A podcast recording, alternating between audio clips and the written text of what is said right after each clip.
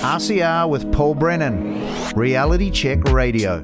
Matthew Piepenburg founded his first hedge fund during the dot com bubble of the late 90s before transitioning to the management of wealth. He is an active, currently principal at the Swiss based Matterhorn Asset Management Organization, also author of the book Rigged to Fail. And he regularly talks around the world on market risk and wealth preservation. And he has a loyal Labrador and a beautiful family. So we can finish off the list of things with those. Uh, Matthew, thanks for coming on Reality Check Radio. We love to talk money. We love to try and get our heads around, you know, what's going on and, and, and sort of try and see where things are heading. So we appreciate you giving us some time to talk about that here. Oh, I'm really looking forward to it. It's great to swap thoughts with people around the world and give different perspectives. I think we're all looking at similar forces, so there's a lot to talk about. Are we in trouble? Well, absolutely, and the, it's the proverbial we. It's not just in, in in the ECB or the European Union or the central bank in the United States or what's happening in Wellington. It's it's happening pretty much globally, and there's a lot of fissures in the system. It's usually it's usually and historically sourced in the same problem: uh, drunken levels of debt. We've seen this from ancient Rome to modern West. We've seen this in 18th century France. We've seen it in 20th century Weimar. Or Germany, or we've seen it in Yugoslavia in the 90s. When a, when a country gets over its skis in debt, um, it usually results in more centralized controls, more desperate policies, more dishonest leadership, and more uh, drunken, negligent uh, financial and monetary policies. And that's where Wellington is. That's where Washington, D.C. is. That's where Brussels is. That's where Frankfurt is. Uh, it's really quite sad. And as we talked about before this, you have to wonder is it is it just incredibly negligent practices? Is it intentional practices as you're facing a debt wall? Um, it's a combination of um, really poor leadership um, and uh, whether it's intentional or not, uh, an inevitable direction towards more centralized control, more dishonest politics, more grandstanding with very little substance beneath their feet. And I think the world is catching on to this more and more. Programs like this or conversations like this, we don't have all the answers, but we're asking the right questions, I think.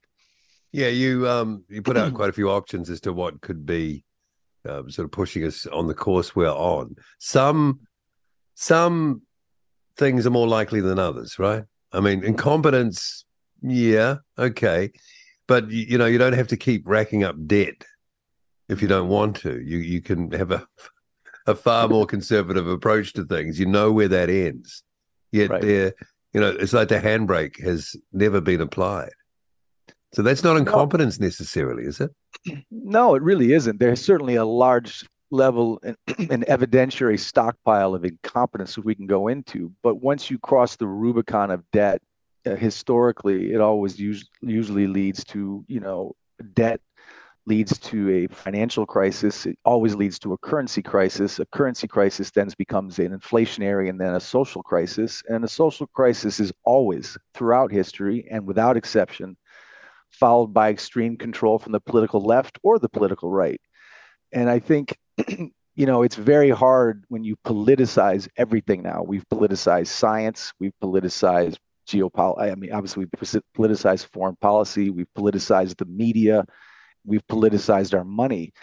Um, for a politician in Wellington, left or right, or a politician in Europe, or a politician in Washington to get elected, um, or stay elected, or in this or in the case of a central banker to get a Nobel Prize, you have to give the people what they want to hear, not what they need to hear. Most people on the ground, whether they're dairy farmers or hedge fund managers, know that there's too much debt, that inflation is an invisible tax on them. But politicians will find any way to take credit for what's going well and ignore the causes of what's going badly it's easy to stay elected by going deeper into debt and then monetizing that debt with money your central bank mouse clicks out of nowhere that works for years until it stops working. And when it stops working, you can blame it on COVID, you can blame it on Putin, you can blame it on the climate, or you can now blame it on Martians coming from outer space. Yeah. You'll find any way you can to distract the people who want to believe and want to trust their government, and for many generations did. I think those days are over. I think more and more people are starting to question the obvious that you can't solve a debt crisis with more debt.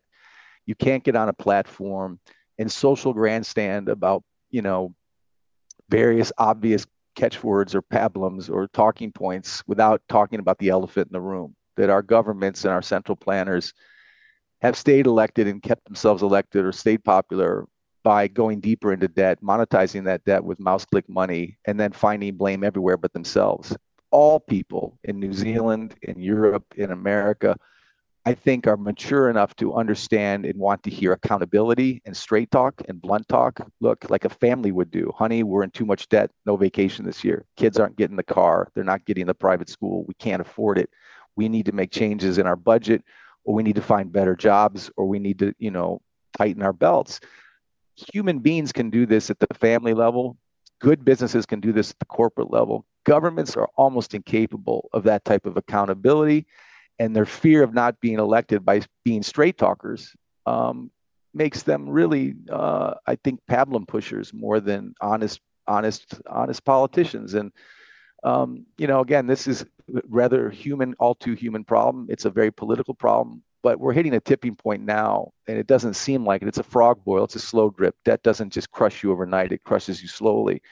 And you know people in, in new zealand are starting to feel that. You're grappling with higher costs of living. You're grappling with the invisible tax of inflation. You're grappling with a government that just locked you down for years. Um, you're grappling with distrust these are things we're grappling with in Europe and in the United States too. It's very polarized. I think it's a dangerous point, but it's also an interesting opportunity. And we'll see if an honest broker pops out of this, you know, cackling hens of politicians trying to, you know, seek power. Hopefully, there's a few among them that actually care about their country more than their own reelection or their own power. That's the great question. Yeah, I think the citizenry is probably up for that, and uh, politicians and the the power elite, let's say that you're speaking of there, um, would probably realize that pretty quickly. The the fact that they sort of carry on as they are is is shows perhaps how out of touch they are. Huge austerity though has to be put in place, doesn't it? You talk about, you know, the family budget, we've got to cut back on this, we've got to cut back on that. This could be potentially a massive jolt, um, a, a, feeling of of sort of being the clock being wound back to you know, harder times or, or, or whatever. That is, that's a real conundrum, isn't it, for people who want to make a change? I mean, how do you do that? I'm not asking you to, you know, come yeah. up with a solution, but that, that is the real, the walking it back, right? It really is an excellent point you're making. And again, put yourself in the shoes of a politician. If you want to be talking honestly, you would like to believe that people can nod their heads and agree and say, okay, we're ready for this.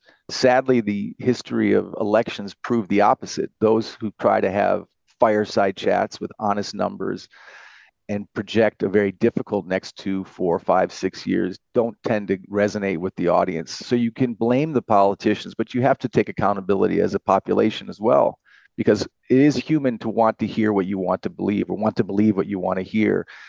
But I think it's it, there becomes a point where that becomes harder to understand. And i think it's up it's the responsibility of the populace the voting population it's the it's the it's the responsibility of the dairy farmer or the banker or the lawyer to listen more honestly about the reality of their debt. And uh, in the united states and in, and globally you know since nixon welched on the gold standard in 1971 which you take the chaperone away from a currency. You take away the gold chaperone, you're a teenager at a party. You can spend as much as you want. You can mouse click money as much as you want. You can go into debt as much as you want. That works, but you know, we all know that that eventually has led to consequences that are now in our face. We can feel it. And I think it's time to stop being teenagers as a voting population and stop time to stop being teenagers as a political organization, left or right, and start talking honestly about the shocks and the vulnerabilities that this debt has caused us. Because when you grow debt by 80 times globally and nationally in the US since 1971, look, everyone knows debt has consequences. I joke all the time in my interviews that if you have a busboy salary, but you have a Ferrari appetite, that leads to real problems down the road. You can get away with that if you have a money printer in your basement and you can click money together. But if that becomes national monetary policy, it's comical. It's very comical. In the long term, it's destructive. In the near term, it can be very fun. Ernest Hemingway, who was not a central banker or a politician, said that every country that goes into debt leads to, eh, they always distract the population with war and temporary prosperity but it always ends in permanent ruin. It's the prostitution of the government for the benefit of the few at the expense of the many. The many are starting to catch on to this. And I think, again, this is not left or right, it's not partisan, it's math, it's history, it's common sense. Um, New Zealand, in particular, has a lot of shocks coming its way. It's already had a number of shocks that it's been through, and Europe and America are no different. New Zealand, in particular, is very vulnerable to China. China is a massive growth story since the 80s. Uh, it's gone from a 1 trillion economy to an 18 trillion economy. It absorbs a lot of your exports, but China is getting a head cold. And when China gets a head cold, uh, New Zealand also gets the sniffles. And I'm not talking sniffles, I'm talking almost a sore throat. And it, it, it, there's just time to be honest about these things. In addition to China slowing down, you've got your own rate problems, your own debt problems, your own inflation problems locally it's at a smaller level in terms of global GDP, but it's the same disease that we have at the world reserve currency home in the United States, and it's the same disease we have in the European Union, which is highly fractured. Again, these are not gloom and doom, let's be permanently negative. These are mathematical realities. We're at debt levels never seen before in history. And our solution to this debt problem globally and in Wellington is to go into more debt and then pay for that debt with monetized fiat currencies. I think a 10 year old who understood basic supply and demand forces, basic inflationary forces, would see that that's an unsustainable policy. And that's not being sensational. That's not being clickbait. That's not being gloom for doom's sake. It's just being a realist. And I think if the population can face reality, if their political leaders can speak reality, we have a chance to at least deal with this. If we get more platitudes and more excuses and more bureaucrats, we're going to get deeper into this problem, in my opinion. You mentioned, um, uh, I think uh, either I mentioned it in the in the intro, or you mentioned it just as we started to chat that you see even more centralized control emerging as the situation becomes more desperate. I guess that's what we're seeing. Well, again, I, and I, you know, it's funny. I was I was a lawyer I was a philosophy major and then I was a hedge fund manager. But I was very, very blessed in the United States to go to some really good schools with some really good professors. Uh, I, I think being a history major and a philosophy major has done far more for my macro view uh, than being an economist. That you can learn on the job. The, the nuances of history, and I can look back without exception, literally without exception, centuries back or millennial back. Again, I, I open with this. There is no exception to any time in history where there's a turning point when a country or a nation or a regime or an empire goes into debt the end result always is a currency crisis which is a social crisis which always results in some type of extreme centralization from the political extreme left or the political extreme right. And we could go over and over these examples franco's spain mussolini's italy uh, obviously hitler's weimar or post weimar germany uh, the Roman Empire, the, the, failing British Empire. These things happen throughout time. They, they are precursors to things like Napoleon and Franco. When a currency dies, centralized control comes in. This is not grandstanding. This is historical fact. I see that happening now. I definitely see that happening now in the quote unquote democracies.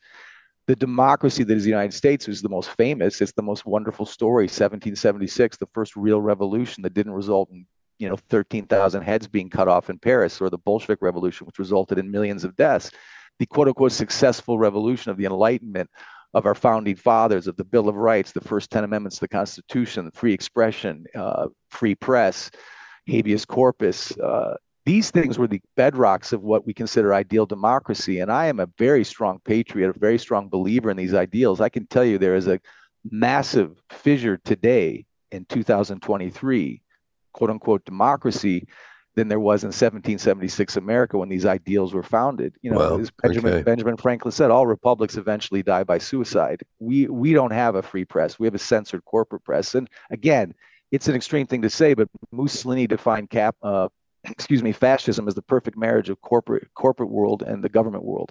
In America now, the obvious corporate corporatization of our media has completely truncated and, and distorted messaging the Washington Post is owned by a billionaire. That's not free press. The Wall Street Journal has lost all credibility for critical thinking Americans, left or right. So I think we are in a very dangerous place where corporations centralize control, centralize government, centralize media, even a weaponized justice system now in our politics. Is making people raise their eyebrows, scratch their heads, and ask, even is America, the beacon of democracy, a true democracy? Is capitalism, with its Wall Street socialism, true capitalism? These are really hard questions. Yeah, and that's kind of what freaks us out because if if you um, obviously you're not you're in France at the moment, but uh, you know you as in the USA go down, we kind of all go down. There's there was always that buffer, mm-hmm. you know, right. of freedom and ideals and and power, but uh, if that's not there, what happens? You know. Well, again, you get different expressions of ways to manage large amounts of people. you know, you look at China, I mean, Xi is effectively a dictator. They have a socialist market economy, but it's a party driven economy. They can manage things more honestly and directly as dictators than you can as democracies. Democracies, as Churchill said, are messy things, but to make yeah. them work, they're still better than anything else. But if we're going to be a democracy, we have to act like one, which means we have to let all views be seen without being castigated as a fascist or racist or uh, closed minded, uh, you know, you know gloom and doomer. And there's so many things splintering society, uh, social justice warriors, the woke movement, identity politics. They all have some valid valid points. I think most people are tolerant. Most people are understanding but when it's forced upon you or when it's truncated or edited or when you feel guilty for speaking your mind when you self-censor that is already a bad sign and then that, that's happening all censored, the time that yeah. matthew that's happening all the t- where you are where we are that's that's the thing that's going well, down have, right now. We have hopefully little green shoots, conversations like this, uh, platforms online that are, haven't hopefully been taken down, whether it's on YouTube or Rumble. They are on the left and the right, from Russell Brand to Tucker Carlson in the West. You know, there are voices of, I think, informed opinion rather than emotional opinion. And again, you can take it a conservative or a liberal view. I, I remember in the US the days in the 70s of William Buckley and Gore Vidal, two very different mentalities, very different views, but one very left, one very right, but both with a tremendous amount of respect for facts and informed debate as opposed to just emotional entitlement, which we see everywhere now. Or, or no debate. Or no None. debate. Yeah, sorry. Just, sorry, can't talk. No can't don't want to go there you know or just insulting each other's past or insulting each other's intellect i yeah. think um, that's a sad thing that we're seeing more and more this this kind of clickbait emotionalism which is really devoid of any real strong understanding of the facts. Um, and then a, a good discussion of those facts would be would be refreshing. The market the market always knows in the end don't they? They they they're the first to catch on to the directionality of anything. What is the role of the markets and and business, you know, global finance to play a? Can they play a part in correcting this, separate of the political institutions?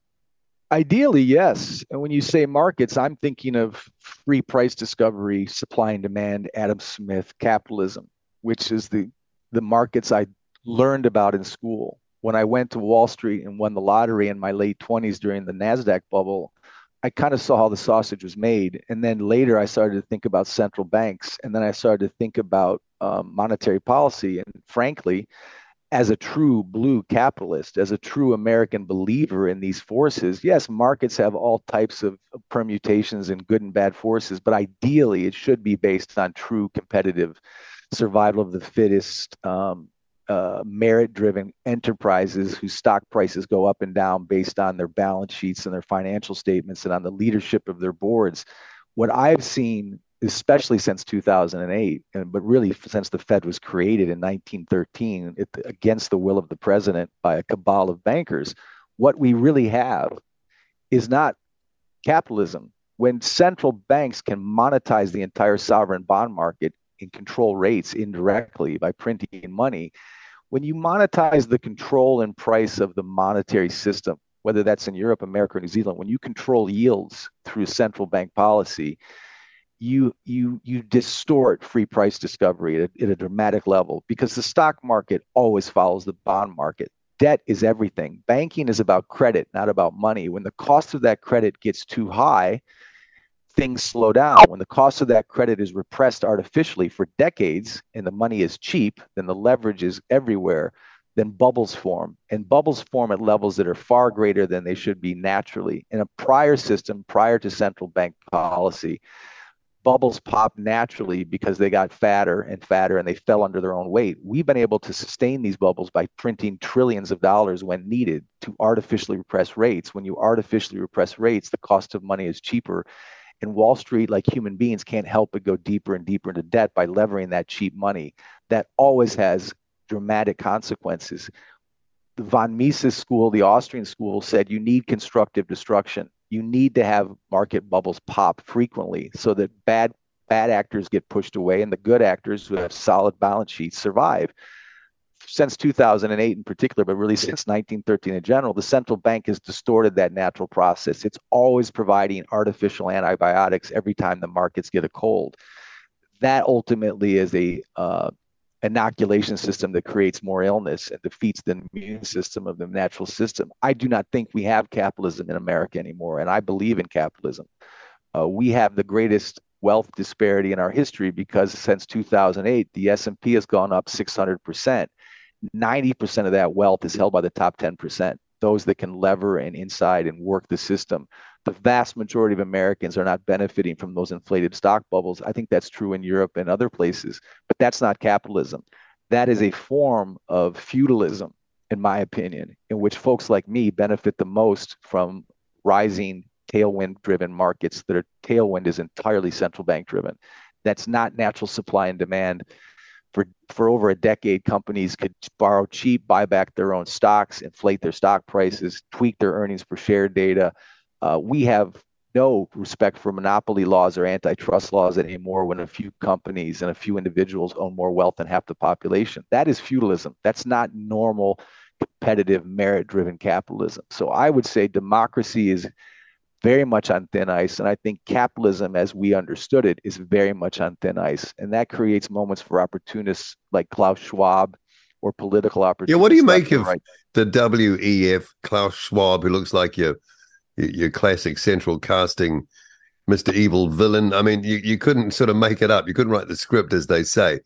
Um, is that sort of like a distraction, or, or, or are they? Should we be worried about people like him and organizations like WEF?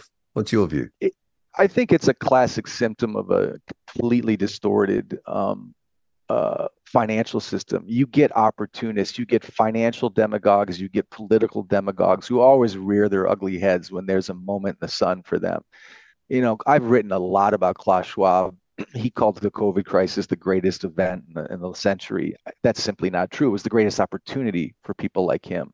Klaus Schwab believes in stakeholder capitalism which is just a nice way of saying more centralized control of, of, of, boards and governments, which is what you know Mussolini, Hitler, Franco, or, or Napoleon would have said too. In a sense, they'll they'll take advantage of these opportunities uh, in the name of social altruism or social vision, but it's really a vision for Klaus Schwab. I know a lot of people from Harvard and these fancy schools who are now young leader programs at, at, at Davos. Um, this is a personal bias, anecdotal. It's not any kind of uh, you know empirical evidence, but the the Young Leaders Program in Davos and the folks I know who are there are supposed to represent the best for tomorrow's future, for the economy, for the world, for citizens. The individuals who I know personally who are part of that program were probably the most obnoxiously overt, ambitious people I ever knew in school.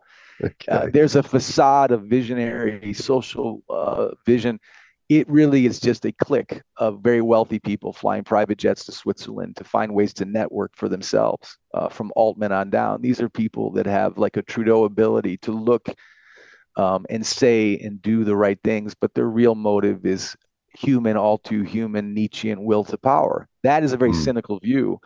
I'm sure there are good people in, in, in, in Davos who actually care but I think they leverage the climate story, they leverage the debt story, they leverage um, a lot of stories to simply centralize their own networks and opportunistically network themselves to make more money and then have the condescending attitude that they know what's best for the world, whether it comes to climate, whether it comes to geopolitics, whether it comes to governing. And that's a very dangerous sign. And again, all too common throughout history.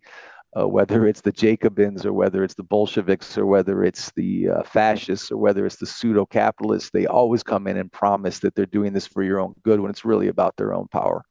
But of course, our recent prime minister was was from that club as well, and there are a couple of other politicians who um, have been involved as well. And of course, you remember that famous line of Schwab's, "We have penetrated the cabinet," talking about the uh, Canadian yeah. um, um, uh, government. So um, you, you, know, our, our, listeners are aware of that. Um, you, the current, um, well, it is a proxy war between Russia and the US. The reason I bring this up is because I think it has just been um, or, or, come through the news in, in, the last week or so that the best performing economy in Europe is actually Russia.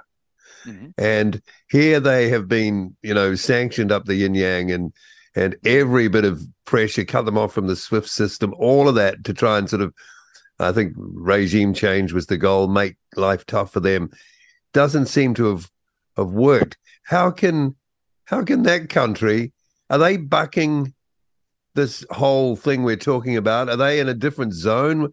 What are they doing differently? Obviously, they have huge resources. A massive country, and they're they're very smart people. But but what's the difference there? Just curious. Yeah, that's a fascinating topic. It's so many levels to it. And again, you have to be careful because if you take a view that's critical of Biden or the West or the sanctions, that that makes you look suddenly pro Putin um, and autocratic and, and, and, and, and completely blind to reality. There's a number of things wrong with the Ukraine war, in my opinion. Um, first of all, it was an entirely avoidable war, in my opinion. I think if if if Putin tried to create a military alliance in Mexico or Canada, America would go crazy. When Khrushchev had missiles in Cuba, Kennedy naturally didn't like that. I think to keep pushing the NATO further, further east into Putin's backyard was something we've known since 2014 was going to push him into a corner. So a good statesman and Kamala Harris, who'd never been to Europe in her life, is not a good statesman. And Joseph Biden, no matter what your politics, uh, even if you're a Democrat, you have to admit that he's not exactly compos mentis right now. It's an open and obvious joke. So to you have to ask yourself who's really in charge of the decisions pre-war. When we went into that war, we have a very strong neocon West Point graduate focused cabinet and in in Pentagon that has an interest in seeing war expand so countries and companies can profit. That's a very cynical view, and that is the view I hold, and I could be wrong, and it's worth debating. But aside from the fact that this was, my opinion, an avoidable war, if we had true statesmen prior to 2022, then you have the actual war itself. Uh, Putin did what I think Kennedy would have done and did in, in Cuba in 62. But when you had the war itself, the sanctions were an absolute disaster from the get go. And we wrote about this from day one that those sanctions would backfire. Uh, even Barack Obama in 2015 warned against weaponizing the world reserve currency against major powers. America can bully Venezuela and Iran with sanctions. When you freeze the FX reserves of a major nuclear power like Russia, you take it off the SWIFT system, you, you remove its access to SDRs well, that has massive ripple effects. You don't pick a fight, you don't bring a knife to a gunfight with Russia because Russia and I think China have been waiting for decades for a pretext to slowly, not overnight, de dollarize and look for bilateral agreements outside of the world reserve currency, which will destabilize the global monetary system longer term.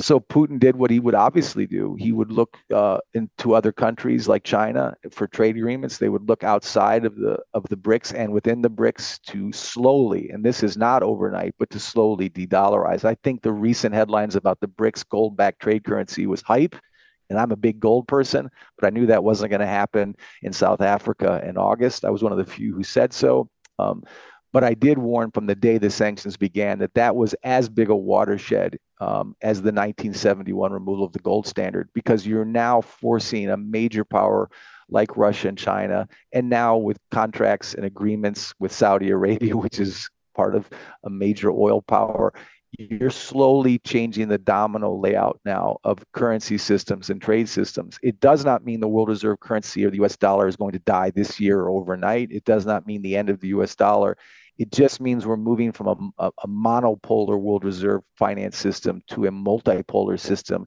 And that will have long term effects on trade, on currencies, on shocks to the system, near term and long term. And that also will weaken the US dollar's demand and ultimately weaken the US dollar's hegemony and when America gets weak, it tends to do stupid things. When America is looking for distraction, when its politicians from the Pentagon to the cabinet to the White House are in a pickle or in a corner, they never take responsibility for their stupid policies, but they always distract us in war after war or bad policy after bad policy. And again, I have many friends who are Navy SEALs or Marines or in the U.S. Army, and I, I think they're far more admirable than anyone I've met on Wall Street. But our our our middle class and our soldiers are are lions being led by donkeys. I was born during the Vietnam War. I've seen the Gulf War. I've seen the Iraq War. I've seen the war in Libya and Syria. I've seen the war in Afghanistan.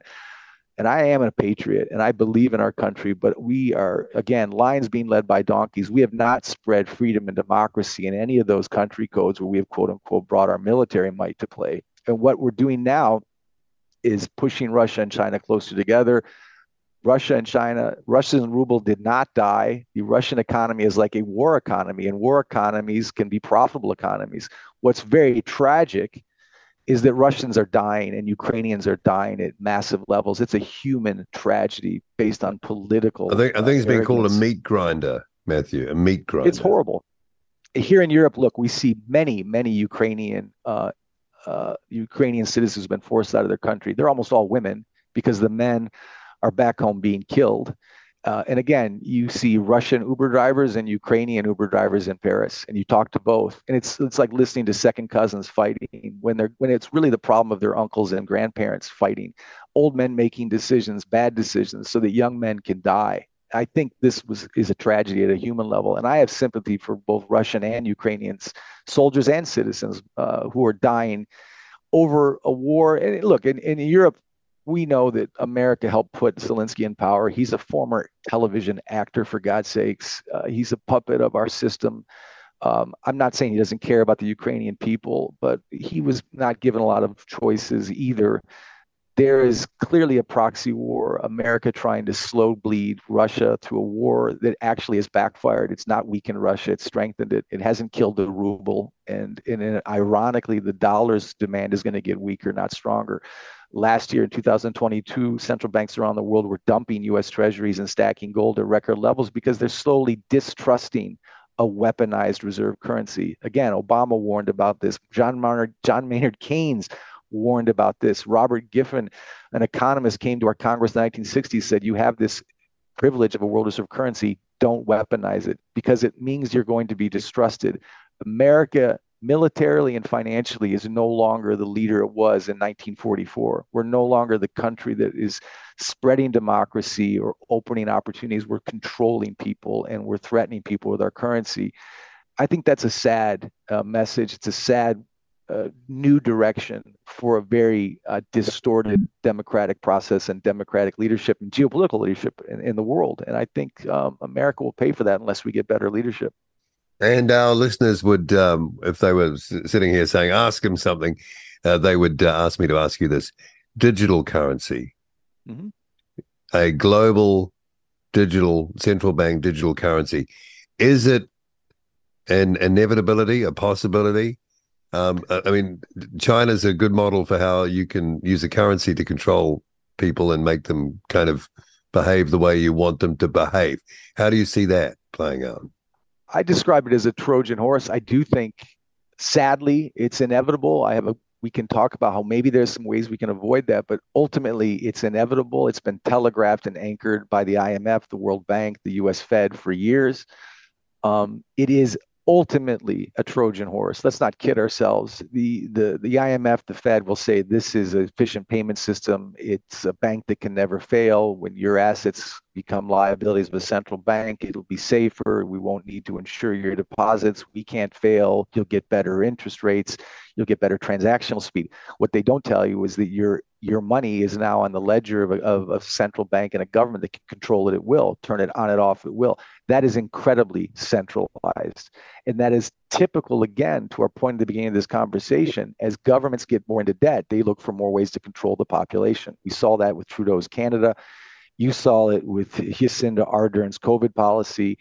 These are grotesque abuses of power in the name of what's best for you. Central bank digital currency is just another example of that type of Trojan horse, lipstick on a pig policy that makes it look pretty, but if you look under the hood, is quite controlling. I think more and more citizens are aware of that through programs and open conversations, open debates. Um, that may be a headwind to this central bank digital currency outlaw, but we're fighting forces that are too big to fight. It's like fighting the tide with a rake.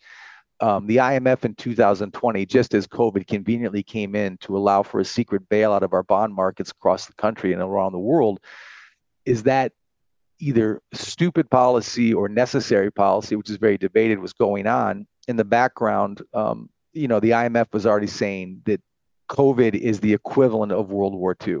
COVID now requires a new way to look at debt, a new way to look at currency, a new normal, a new Bretton Woods 2.0 with centralized digital currencies as a big part of that narrative.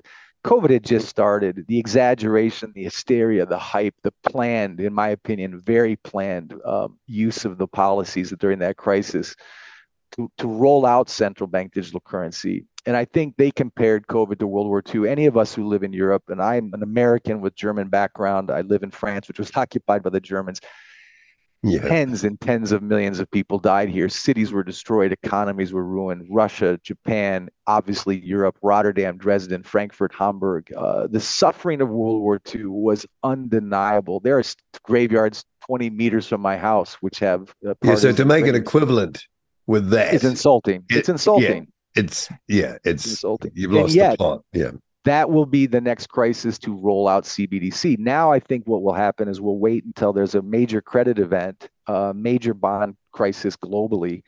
And in the name of that crisis, we'll need to do something emergency measured. You know, things like the Patriot Act or these stupid policies always come after a crisis. And I think central bank digital currency, if it has a chance, will happen when we're on our knees, when the system is failing. The governments will roll that out and tell you it's good for you in my opinion, just like I think, you know, Jacinda Ardern's policy of locking down your population over what is effectively a very bad flu with a very clear uh, case of who is at most at risk, but you threw the baby out with the bathwater. I think they'll do the same thing with central bank digital currency. They will always take advantage of a crisis to roll out a, a controlling mechanism, and they'll justify it. And most people will trust their government, sadly, and believe it's for the best interests. The question is how many people will continue to be that naive that uninformed. Yeah, I guess that depends on people like us, you know, talking about it and hopefully uh, distributing it as wide and far as we can. Okay, so when could this, moving towards sort of um, wrapping up our chat, can we put a like a time span on this? If there is a reset moment coming, is it what? A few I years away, a, five years away, ten years away? What do you think?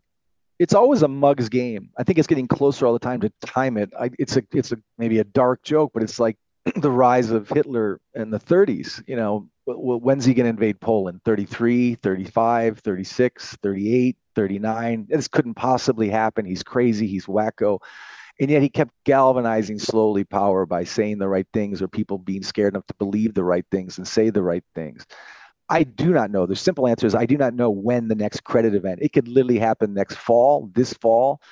Um, I think it's less about what year it is and more about what events to look for. I think as you see yields rising in sovereign bond markets, as you see debt levels increasing, as you see war and sabers rattling and more from the South China Sea to the Ukraine, as you see more and more dysfunction in credit markets and more and more dysfunction in equity markets, when we have another great financial crisis, when the world's at 320 trillion in debt, it won't be a V-shaped recovery. So when you see a major global economic crisis, which to me is inevitable, but that doesn't mean it's standing right at our door today. I don't think it's 20 years out or 30 years out. I think it's it's it's right around the corner. I don't know what event will hit it, but it's usually not the one you see coming. But it will be in a market crisis and it'll be a global crisis because the, the debt crisis now is not linked to one country or one zone. When the markets crashed in 2008 in the US, that spread to Europe, but places like New Zealand and Australia were buffered because China was growing then at a rapid pace. Now China's on its knees, uh, New Zealand is on its knees, America is nearly on its knees, Europe is on its knees. So when we have another major global financial crisis, and usually is reflected in the stock market, when when you start to see visible pain in 401ks and savings accounts and pension funds and inflation eating away, and everyone from from Wellington to Brussels to DC is struggling, I think that's when they roll out this miracle solution in your in the name of your own good yeah. rather than take accountability. So to answer your question, Paul, I don't think it's a it's I, I can't give you the date. I see it inching closer and closer, but it's like being at a Stammtisch in Frankfurt in 1936. So when are we going to go to war with Russia or the or the West? When are we going to do the Anschluss? No one would have thought it was 1939. No one knew, but it did eventually happen. Hmm. And that's a dark analogy, but I think we're moving more and more towards that type of centralized control and it's just a question of when do we cross the border into stupid and more people have to suffer and i don't know the exact date Matthew Piepenburg, any final things you want to say or anything we haven't touched on that you think is relevant before we end our chat? Well, I just really enjoy these kind of conversations, and I don't expect anyone to share my opinion or your opinion or anyone's opinion, but I, I really, really recommend that people get more and more critical and informed rather than just emotional. I always believe in looking at both sides of any discussion. If you're pro Putin, look at Zelensky. If you're pro Zelensky, look at Putin. If you're pro capitalist, look at alternative views. If you're pro Davos, look at other views. Be critical. Uh, be critical of what I have to say. I'm I'm very dark right now, and I hope I'm wrong. But I think the most important thing is that we we watch less mainstream media look at more alternative opinions and more importantly try to discern the facts among the fog of uh, platitudes and political words and try to just stick to fact-based thinking as much as you can. Thank you for your time matthew. We appreciate the chat and maybe we can catch up again some other time. It'll be great. I really really enjoyed it paul. Thanks for having me. Rcr with paul brennan reality check radio